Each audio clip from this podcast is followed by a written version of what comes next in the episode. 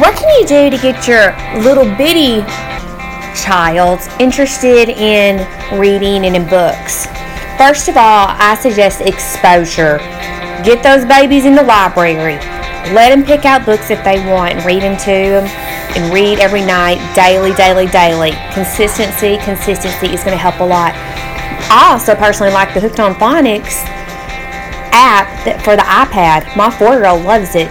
So I think that's going to give him an edge when he gets into school. But I just want to bring these tips to you and let's get our kids to reading this summer.